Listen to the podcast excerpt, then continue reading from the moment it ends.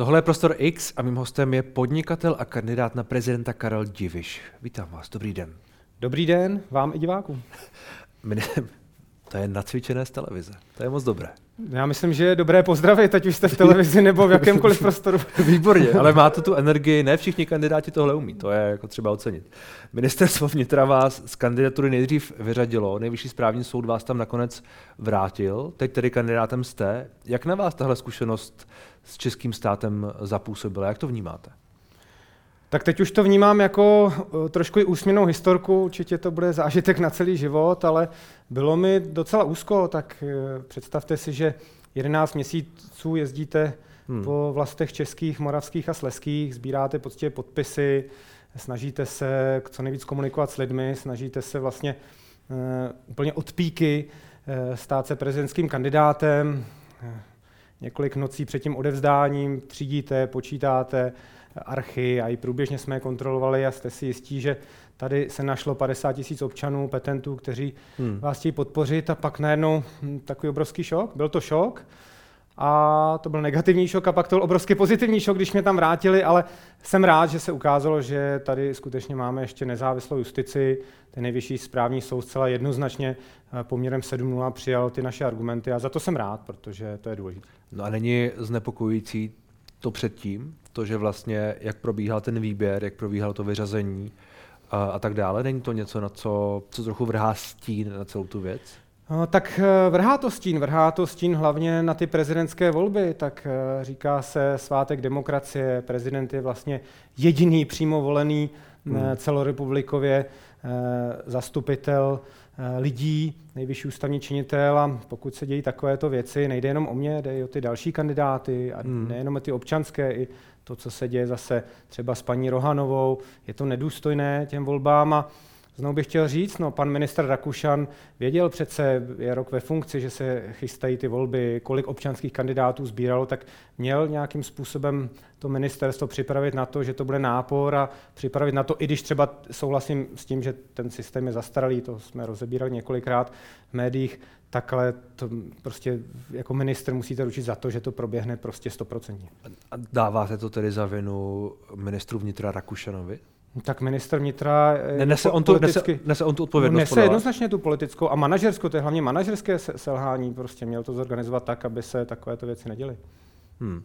Vy jste zmínil paní uh, Rohanovou, ale, ale asi tam to vyřazení je možná logičtější než u vás? Nebo... Tam to eh, vyřazení je logičtější, my jsme se potkali i v některých eh, těch televizních debatách, ještě těch... Nebo jinak to myslím, to, že vlastně vy vidíte problém v tom, že ona byla vůbec poprvé ministerstvem vnitra připuštěna a pak ji vyřadil nejvyšší správní soud. To je to, co byla chyba. Přesně tak, to zase vidím, zase to vrhá ten stín. Eh, můj názor, když se mě zeptáte, já jsem jí to i řekl do očí, že jako občan se mi to úplně nelíbilo, ten způsob, jakým vlastně získala ty podpisy těch no, bývalých ona, poslanců. Ona získala eh, podpisy poslanců z minulého období mm, a tu mm, kandidaturu mm, podala mm. ještě před vyhlášením voleb, tedy ještě v tom minulém období, asi před rokem a, a něco už v tuhle chvíli, čili to je to, co vlastně rozporoval. A ona zároveň tvrdí, ale že uh, neporušila žádný zákon a chce se obra- obrátit na ústavní soud, stejně jako Karel Janeček, to je ten druhý, který byl vyřazen kvůli počtu podpisů, a, ale toho nevrátil správní soud do, do, do, do hry, tak jako vás. No, je to tak. Uh... Já jsem chtěl říct právě, že v ten případ paní Rohanové je přesně hrát si někde s tím, jestli to bylo zákonné nebo nezákonné. Já jsem slyšel ty argumenty, ale při takto důležité volbě, to je zase o čem mluvím, že třeba je to i role toho prezidenta a to, co třeba mně se nelíbí na současné hlavě státu, že hmm. chodí často až na hranu té ústavy a já jsem prostě v tomhle konzervativnější člověk a e, ano, chápu argument, co není, co není zakázáno, je dovoleno, ale neměli bychom si s tím takhle nakládat při takto důležitých věcech. To, to ať se nějaké právní kličky dělá v obchodním právu, tam to asi má smysl. A tohle no, se mi prostě nelíbí. Ano, kolegové, kteří tady s vámi točili uh, po tom vašem vyřazení, ale předtím, než vás vrátil do hry nejvyšší správní soud, tak uh, oni říkali, že, že, že vy jste byl docela naštvaný. No byl jsem naštvaný. Že, tak... jste, že jste docela jako energicky uh, trošku roz, rozúřen, možná přeháním, ale jako že jste opravdu, byly to takovéhle pocity? Bylo, byly, to pocity, skutečně jsem byl zklamaný a současně naštvaný. Já jsem člověk, který, eh, jestli něco nemá u lidí rád, tak je to arogance a nespravedlnost a tady se vlastně sešla určitá arogance a nespravedlnost moci, tak jsem to vnímal A proto jsem bojoval a jsem rád, že jsem to vybojoval, hmm. ale už je to za mnou a chtěl bych se s vámi bavit o nějakých optimističtějších věcech, než hmm. to, co jsem zažíval je 18 to dní. No je to za vámi, ale zároveň jako ono to má dvě, dvě, dvě strany, že vy jste přišel o, o trochu času té kampaně, na druhou stranu to na vás nasvítilo ten reflektor a možná, že některá, já nevím, jestli byste tady v tuhle chvíli seděl, kdyby se tohle nestalo. Tak protože... já myslím, že jste zvali všechny kandidáty. Ne, já ne, že... já, ne, ne, ne, já ne úplně všechny, protože já mám jako trošku volnost si jako vy, mm-hmm. vybrat to, co považuji za úplně relevantní a vlastně nevím. Možná vám to pomohlo v něčem. Tak uh, určitě to v něčem pomohlo. To máte pravdu, že samozřejmě média se o ten případ daleko víc začala zajímat, uh, takže v tomto smyslu jo. Uh, druhá stránka mince těch 18 dní chybí a já nechci hodnotit, co je lepší, co je horší, hmm. ale důležité je, že se lidé o to začali zajímat a že znovu i ten můj případ ukázal jednak, eh, že v některých věcech skutečně žijeme v 21. století a přitom naše ministerstvo nefunguje jako v 21. století. Znovu říkám, zaplať pámbu za, za ten nejvyšší hmm. správní hmm. soud a ukázalo to taky lidem, že má smysl bojovat. To vlastně, když já jsem předstoupil poprvé na ulici před lidi, tak jsem říkal, že to chce civilního, mladšího, normálního prezidenta, který prostě bude, bude bojovat a může ukázat, proč by to nešlo, proč by se nemohl ucházet někdo, kdo není jakkoliv spjatý s žádnou politickou hmm. funkcí, partaj, lobistickou skupinou, no ucházet se, o post prezidenta. Já když jsem poprvé viděl váš billboard tady v Holešovicích, kousek kousek, a to už je poměrně dál, no to bylo někdy na jaře možná, nebo na začátku. Jsme, v únoru jsme měli. V únoru, tak no. to bylo v únoru, to je možné, že už to bylo v únoru, hmm. Tak jsem vlastně byl trošku jako překvapen, protože jsem vás znal z televize nebo znal jsem vaši tvář, ale vlastně mi to vůbec nedávalo smysl. A přišlo mi to šokující. Když, pak, když jsem pak hodně slyšel od kolegů novinářů, já jsem vás tady nepotkal na ulici, ale kteří vás potkali na ulici, že jste opravdu jako sbíral sám ty podpisy, tak to je, to je ten váš příběh, že prostě zkoušíte něco, vydobít. No, to, to je příběh, eh, prostě to je ta, čemu se říká přímá demokracie. Já jsem se hmm. rozjel po republice a šel jsem představit svoji vizi.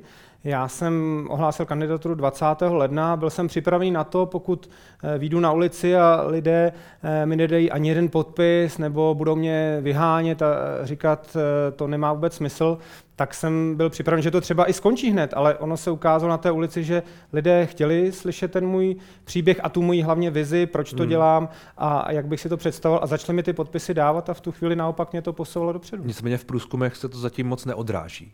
V průzkumech se to neodráží, no, tak svítí tam 0,9, což je vlastně, my říkali v týmu, mě, já jsem ani v té rychlosti to nestačil tolik vnímat, že to je vlastně malý zázrak, protože ten průzkum poslední, co ukazovali na nějaké televizi, byl z období, kdy já jsem byl vyřazen, takže vlastně, jestliže 1% je teď hrubým odhadem asi 80 tisíc lidí, na to, že jsem tedy byl mimo kandidáty, tak je to docela dobrý výsledek. Že, že by volili i kandidáta, který není který, který na, není na kandidáce, takže mě tým jako říkal, hele, to je dobrý no, odrazí Nicméně realisticky, eh, ona ty, ta, ta čísla okolo toho procenta se tak nějak jako pohybovala. Co s tím? No musíme teď zabrat. Já jsem velký sportovec, takže já jsem zvyklý bojovat do poslední minuty vteřiny finále mistrovství světa, kdo by řekl, že francouzi ještě vyrovnají. A Ale pak prohráli. Pak to prohráli a to se může stát, jsem sportovec a je, z tohle já strach vůbec nemám. Já no ale jsem mnohokrát vyhrál, mnohokrát prohrál. Chápu, ale teď jsou ty Vánoce, ono na, na, na, ten týden a něco, na těch deset dní se celá ta země trošku vypne to máte pravdu. To, to vám taky moc nehraje do karet. Celá země se vypne, můj tým se nevypne a budeme moc eh, konečně chvilku vydechnout. Já jsem říkal tady před vysíláním, že a všechno v dobrém, že teď se no, novináři a média snaží se mnou dohnat rozhovory, za což jsem vděčný, to není žádná stížnost, ale skutečně nemám ani čas kolikrát sedět s tím týmem, takže mezi Vánoci naplánujeme nějaký drtivý finish té kampaně. Jaké jsou tedy vaše priority? Jaký, jaký prezident by byl Karel Diviš? Karel Diviš byl, byl určitě civilní, normální prezident, který by se snažil... To slovo normální. Normální vám vysvětlím. Já jsem absolvent matfizu, takže Gaussovu křivku znáte, to znamená prezident, eh, který skutečně bude, eh, když vezmeme nějaké ty eh, extrémy, to znamená na jedné straně, že si někdo třeba myslí, že je země placatá, na druhé straně, že máme v sobě americké, ruské nebo čínské čipy, tak máte tu Gaussovu křivku těch 90% a to myslím tou normalitou pro těch 90% lidí 95, kam až ten interval pustíme, nikdy nemůžete se zavděčit všem, ale myslím si, že pořád eh, spousta lidí nebo velká část lidí má nějaké zdravé, normální myšlení v tomto smyslu a takže pro ně a hlavně tedy eh, prezident, který bude dobře a slušně reprezentovat a bude stát na straně lidí. To znamená, zastane se jich, pokud jakákoliv zvolená vláda neplní to, co třeba napíše do programové prohlášení, tak ten prezident by měl se snažit tomu pomoct, aby se to dělo, bez toho, aniž by hodnotil, jestli jsou tam nějaké levicové recepty, pravicové recepty, jestli se premiér jmenuje tak či onak. To si myslím, že je důležité. Jaké předpoklady pro tuhle funkci máte? No, co se týká mě osobně, tak eh, kromě toho, že jsem mladý, což, eh, nebo relativně mladý, což beru jako výhodu, protože... To je předpoklad pro funkci. Uh, já vyjmenuji další, ale určitě je dobré být na vrcholu sil, mít energii, protože prezident je vlastně obrovsky zodpovědná a fyzicky i psychicky náročná role, aspoň si to myslím. A přeci jenom, když máte energii, plno energie, než když třeba řešíte zdravotní problémy, tak to výhoda je, ale není to to jediné. Myslím si, že další předpoklad je moje vzdělání. Mám vystudovaný matfis a současně ekonomii na fakultě sociálních věd. Eh, dokázal jsem vybudovat eh, z nuly vlastními, vlastníma rukama IT firmu, která už je na trhu 22. rokem. Letušku. Je, eh, letuška byl jeden z projektů, která, hmm. který moje firma naprogramovala, jinak letuška mi nikdy nepatřila a nepatří, ale ten software jsme udělali a potom, potom jsme s tím uspěli na, na světovém trhu. A taky jsem 21 let dělal v médiích, ve sportovní redakci, hmm. do toho... Bavili vlastně... jsme se před rozhovorem o tom, jak jste uh, během olympiády v Turíně to bylo? Uh, co jak v jsem roce, nespal? V roce jsem... 2006, jak jste uh, vedl, jo, jo, jo. vedl to vysílání okolo olympiády. No, to začínal program ČT4 Sport a vlastně prvním počinem ČT4 Sport byla právě olympiáda v Turíně a všichni odjeli do Turína. Já jsem od Roberta Záruby dostal uh, za úkol a myslím tehdy hmm. Ota Černý byl dneska už neboštík šéfem, tak jsem dostal vlastně za úkol dramaturgicky vést vlastně rozjezd toho kanálu ČT4 Sport, takže tak to bylo. No. A tohle má něco společného s prezidentskou funkcí. To všechno vlastně, o čem se bavíme, manažerské funkce, manažerské zkušenosti a tak dále, často je teď zmiňováno některým kandidátům, řadě kandidátů, včetně těch favoritů, chybí uh, politická zkušenost. Chybí jim něco, co by je víc jak si uh, vybavilo pro jednání politické s vládou a tak dále.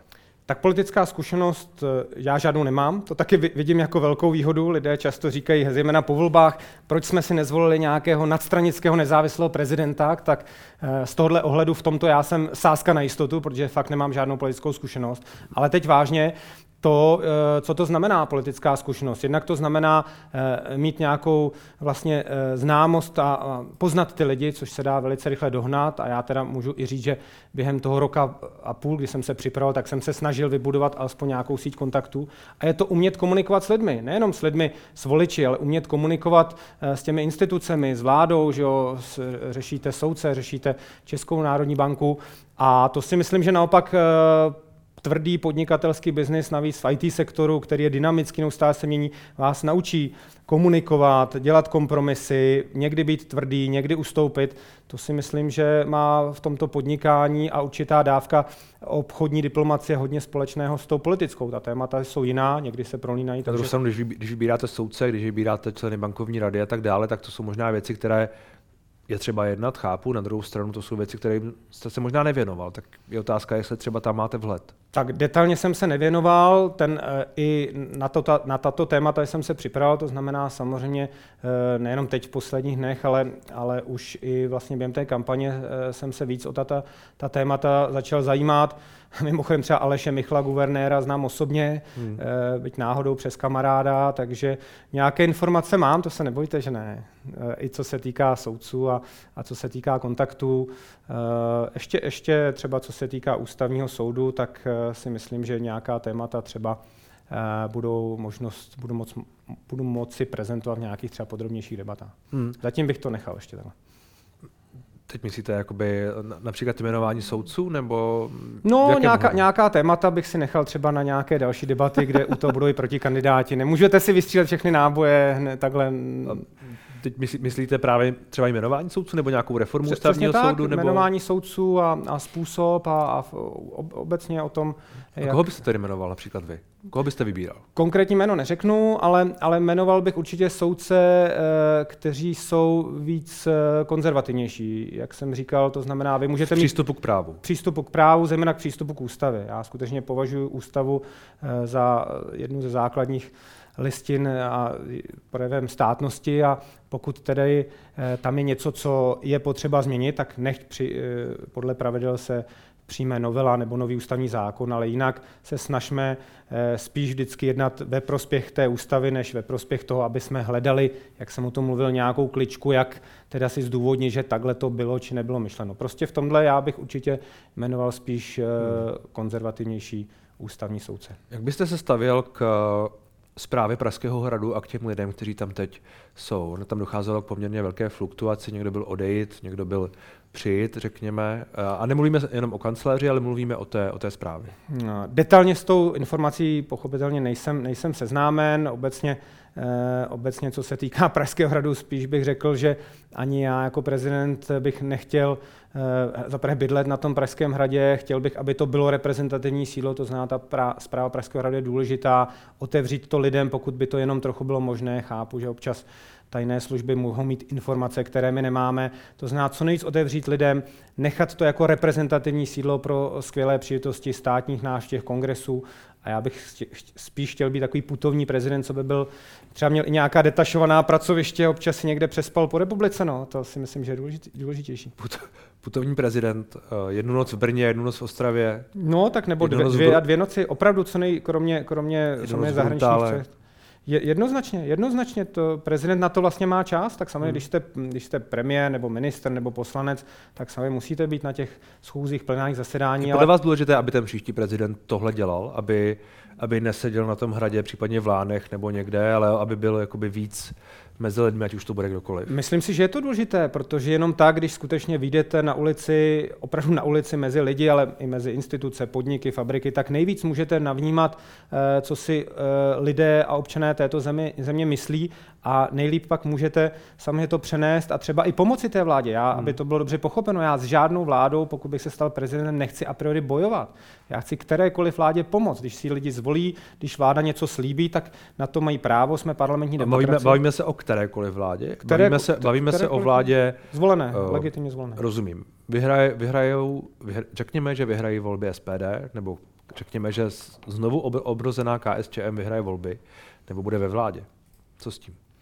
No, pokud eh, i jakákoliv eh, legitimně zvolená strana, hmm. která nepřekročuje eh, nějaké zákony, to znamená, není tam nějaký radikální islamismus nebo nějaká propagace nacismu, komunismu a, a je to v souladu s zákonem. komunismu no, nevím, tak, no. Komunist, tak nebyla zakázaná komunistická strana. To takže pravda. já, pokud lidé se dívali na moje videa, na můj životopis, tak eh, vědí, co si myslím o komunismu, ale pokud, pokud by nějaká takováto strana zvítězila, tak prezident by jí měl dát šanci a pokud by to bylo za nějakými mými morálními hodnotami, hmm. tak bych raději odstoupil a třeba bych se snažil nějakým způsobem eh, založit nějakou stranu nebo nějak proti tomu bojovat, ale eh, to je tak všechno, co prezident může dělat. Pokud by to, odstoupil byste? Pokud, pokud by, jo, tak v situaci, kdyby tady měla vládnout nějaká strana, třeba která by měla obnovit totalitu, no tak bych ji nejmenoval a pokud by samozřejmě při třetím pokusu to bylo, tak já bych odstoupil a šel bych dělat něco proti tomu,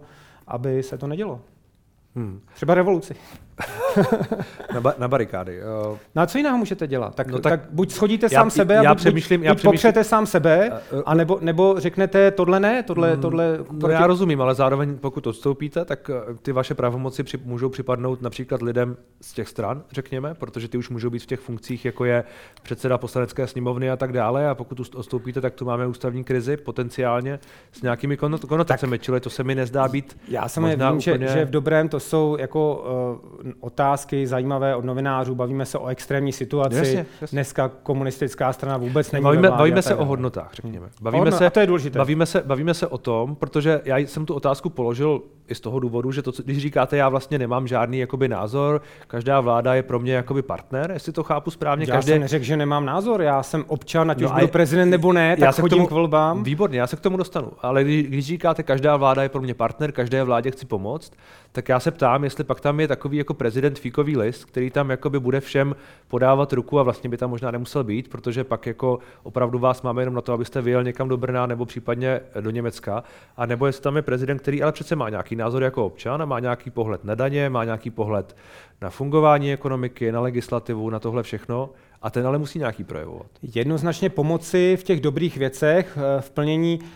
A pak se bavíme o tom, co vy definujete jako dobré. A No tak dobré jsou ty věci, tak když ta vláda je zvolená, máme parlamentní demokracii a něco voličům slíbí a napíše si to do, do uh, svého volebního programu, tak eh, s tím prezident sice může polemizovat, ale když se podíváme konkrétně, já nemám rád ty teoretické otázky, tak každá vláda po revoluci napsala, bude tady lepší školství, zdravotnictví, důchody, infrastruktura, bydlení pro mladé, všechny vlády to píšou, levice, pravice. To jsou věci, to jsou témata, s který právě, jak jsem o tom mluvil, s kterými normální člověk souhlasí, nemá nic proti ním. Takže v tomto pomoci, ale, ale pokud... Ne, to, nejsou, pokud, to, jsou, počkejte, to, jsou, to jsou teze. To jsou teze. A pak to má nějaké konkrétní řešení, Přesně. se kterým můžete souhlasit. Se kterým ne? můžu a nemusím a pokud skutečně se děje něco zásadního, s čím já jako hlava státu, protože prezident má napsáno v ústavě, že je hlava státu, měl by mít nějaké vize, myšlenky, pokud vidím něco, co skutečně s čímž bytostně nesouhlasím a s čím si i myslím, že vlastně ta většinová společnost nesouhlasí, což bych právě poznal díky tomu, že bych byl co nejvíc mezi lidmi, pak musí prezident eh, jasně vystoupit a chodit třeba častěji na vládu, do parlamentu, to jsou ta jeho ústavní hmm. práva. A kdyby, a kdyby pro vás byly ty, řekněme, tematické linie? Bavíme, bavme se třeba o daních, tam je to jedno. Tematická linie to úplně tak jedno není, pokud by tady byla vláda, která bude systematicky uh, zadlužovat zemi a povede ji ke krachu, tak to je jednoznačný limit. To já jsem vystроjený ekonom, to znamená, uh, v takové situaci nemů, nemůžu podepsat kde jaký státní rozpočet hmm. s nějakými nesmyslnými, nesmyslnými deficity, takže to zrovna limit jako docela, docela, docela závažný. A řekněme deficit 400 miliard za vlády, nevím, vlastně té, této vlády, potenciálně té minulé vlády, je to moc, je to málo? No je to, je to jednoznačně moc, ty deficity takže jsou to, velké. Takže tyhle ty deficity jsou deficity, deficity, které byste třeba nepodepsali. Tak vy zase víte jako ekonom, nebo nevím jako ekonom, já, ekonom nejste, jako pardon, ekonom, pardon, pardon, rozhodně ne. ale každý ekonom vám řekne, že existuje, na vaše, ale krátkodobé a dlouhodobé hledisko, to znamená z krátkodobého hlediska jste jednou, dvakrát schopni ustát i takhle velký deficit, přece jenom to hmm. tam funguje trošku jinak než rodinný rozpočet, ten státní rozpočet, ale jde o ten trend, o ten vývoj a my tady máme obrovský strukturální, eh, strukturální deficit, který neumíme zabrzdit a pokud vláda přijímá rozpočty a není tam žádný výhled, že bychom eh, tento strukturální deficit dokázali srazit, tak, tak v tu chvíli Eh, prezident by měl celý rok v podstatě nějakým způsobem to téma uchopovat a tak, aby ta vláda s tím opravdu reálně začala něco dělat. Nejenom o tom mluvit, ale aby reálně se to eh, nějakým způsobem projevilo. Hmm, hmm. A to se třeba v tuhle chvíli děje? To se chvíli v téhle chvíli podle mě úplně tak neděje. A jak by to teď měla vypadat? Jak byste si vy představoval, aby například, eh, říkáte, jste vystudovaný ekonom, jak byste si představoval, aby vláda teď přistupovala k nějaké restruktur, restrukturalizaci, k nějakému snižování deficitu, třeba i v souvislosti s tou uh, fiskální politikou? Tak eh, tam je jeden velký problém v tom strukturálním deficitu a já na to odpovím zcela upřímně, byť to nebude vůbec populární teze, ale já jsem třeba studoval, dokonce pracoval chvíli s Davidem Markem, což s okolností je eh, teď poradce jiného protikandidáta generála Pavla. Nicméně Davida Marka já velice uznávám a já jsem dokonce byl na obhajobě je jeho doktorské práce asi 20 let zpátky, kde se právě mluvilo o tom, jak řešit dlouhodobě důchody v České republice. S ohledem na demografické složení hmm. obyvatelstva, moje generace usákují dětí, že totálně ještě zatíží ten průběžný systém. A uh, už tenkrát, je to 20 let zpátky, ať někdo nechytá za slovo, tam bylo jasně řečeno tím Davidem a vyplynulo to z jeho práce, že asi jinak než zvýšením uh, hranice, věkové hranice odchodu do důchodu, byť teď řeknu něco, co je totálně nepopulární, takže to jinak nepůjde, protože všechny pilíře, všechny možnosti si někde naspořit, to funguje pro lidi, které, kteří mají peníze. Ty, ty nepotřebují pilíře, ty si, ty si něco dají do, do bitcoinu, něco si dají, že si koupí nemovitost, ně, nějaké akcie. Ale ten chudší člověk v tom průběžném eh, si, ne, se jinak než na průběžný systém nemůže spolehnout. No a jak, jak, ho chcete, jak ho chcete rozšířit jinak? Víc asi vyšší zdanění, to už nevím, co bychom jedli a, a pili a trošku se ten věk prodlužuje, no tak je to nepopulární, já vím, ale to je taky úloha prezidenta. Umět i říct na rovinu věci, co si myslí, byť za ně nebude třeba populární. Hmm. Takhle taky nemusí být zvolen taky nemusí být zvolen. To je riziko povolání. uh, ale, zmi, ale třeba lidem bude bližší to, když jim někdo začne mluvit pravdu, hmm. než když bude mlžit, jako v covidu, že nás zachrání roušky a já nevím, kde si, co si a pak se stejně ukáže, že to bylo všechno trošku jinak. Jak to bylo jinak?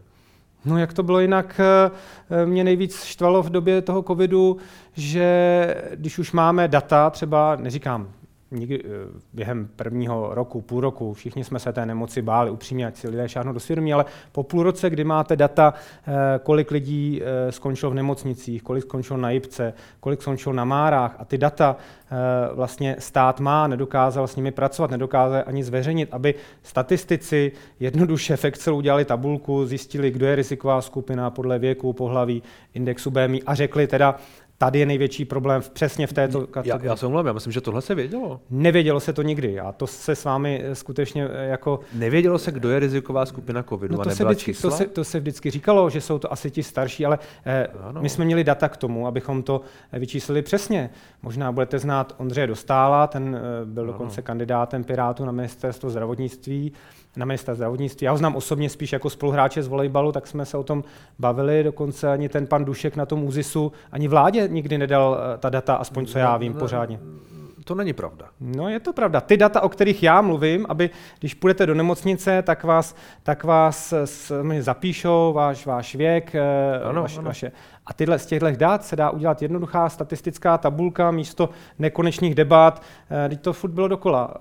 Očkujme rizikové skupiny, hmm. a, ale nikdo neřekl přesně, aby ukázalo se lidem, najdi se tam, tak ty seš Karel, je ti 640, eh, máš eh, takovýhle index BMI, tak máš takovouhle pravděpodobnost, že skončíš v té nemocnice na Jipce nebo hmm. bohužel v Márnici, tak opravdu, to, to mi věřte, hodně jsem se o to zajímal, takováhle data nikdy zveřejněna nebyla. Ale... Dobře, řekněme, že vám to věřím. A z vašeho pohledu tedy očkovat všechny byla chyba?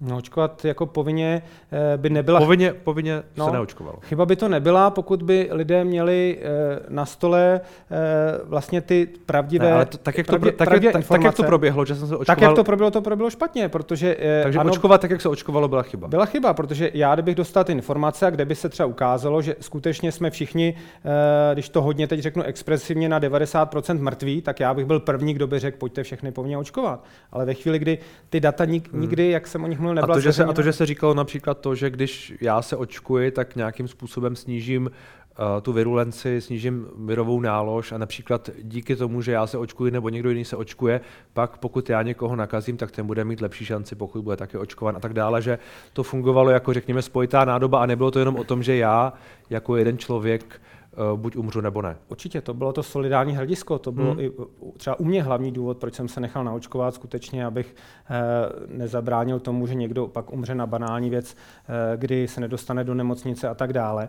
To je jako všechno pravda, ale já jsem opravdu statistik, to znamená paret, pareto optimalizace s 20% úsilím, to znamená vyřešit 80% problémů. A to bylo přesně, aby se na základě těch dát ukázalo, začněme přesně od těch Každá zdravotní pojišťovna má vaši zdravotní kartu, přesně ty základní informace má, takže ono by to udělat šlo, ale pojďme od toho, zaplať pámu, že COVID je snad pryč, teď zase je tady nějaké hmm. jiné respirační onemocnění. Já vždycky říkám, že lidé by se měli eh, vlastně rozhodovat na základě dat. Já nejsem epidemiolog ani doktor, to znamená, já nedokážu říct, jak moc ta nemoc je nebo není škodlivá. Dokážu říct na základě dat, eh, co statisticky vycházelo nebo nevycházelo, pokud bych ta data měl a stát je měl a nikdy nám je jako nám občanům neukázal. To je celé, co říkám. Hmm. Jakými lidmi by se uh, případný prezident Karaděvič obklopil na hradě?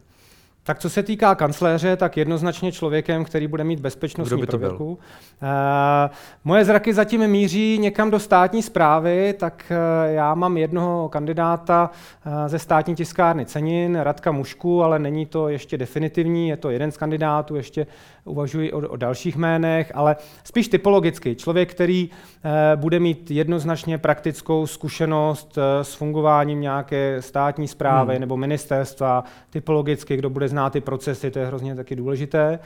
Co se týká nějakého ředitele zahraničního odboru, tak eh, člověk, který bude mít nějakou taky mezinárodní zkušenost, renomé, dokonalou jazykovou výbavu, považuji za samozřejmost téhle roli. A tam si dokážu spíš typologicky představit někoho, ideálně by byl pan senátor Fischer, ale to, je, to je takový vtípek, ale typologicky, typologi, to, by, to by třeba mohlo být. Ty, typologicky někdo takový by se mi líbil, hmm. ale tím jsem nechtěl nějak urazit, zdravím ho tím. A, a co se týká tiskového mluvčího nebo mluvčí, tam já bych chtěl mluvit sám za sebe, takže ředitele tiskového odboru ano, ale nechci, aby za prezidenta někdo mluvil. Vy jste byl sám vlastním mluvčím. Jo, já si myslím, že se to zvládnu dá v této roli. Tak uvidíme, jestli k tomu dostanete příležitost. Děkuji za rozhovor. Děkuji vám, mějte se hezky, zdravím diváky.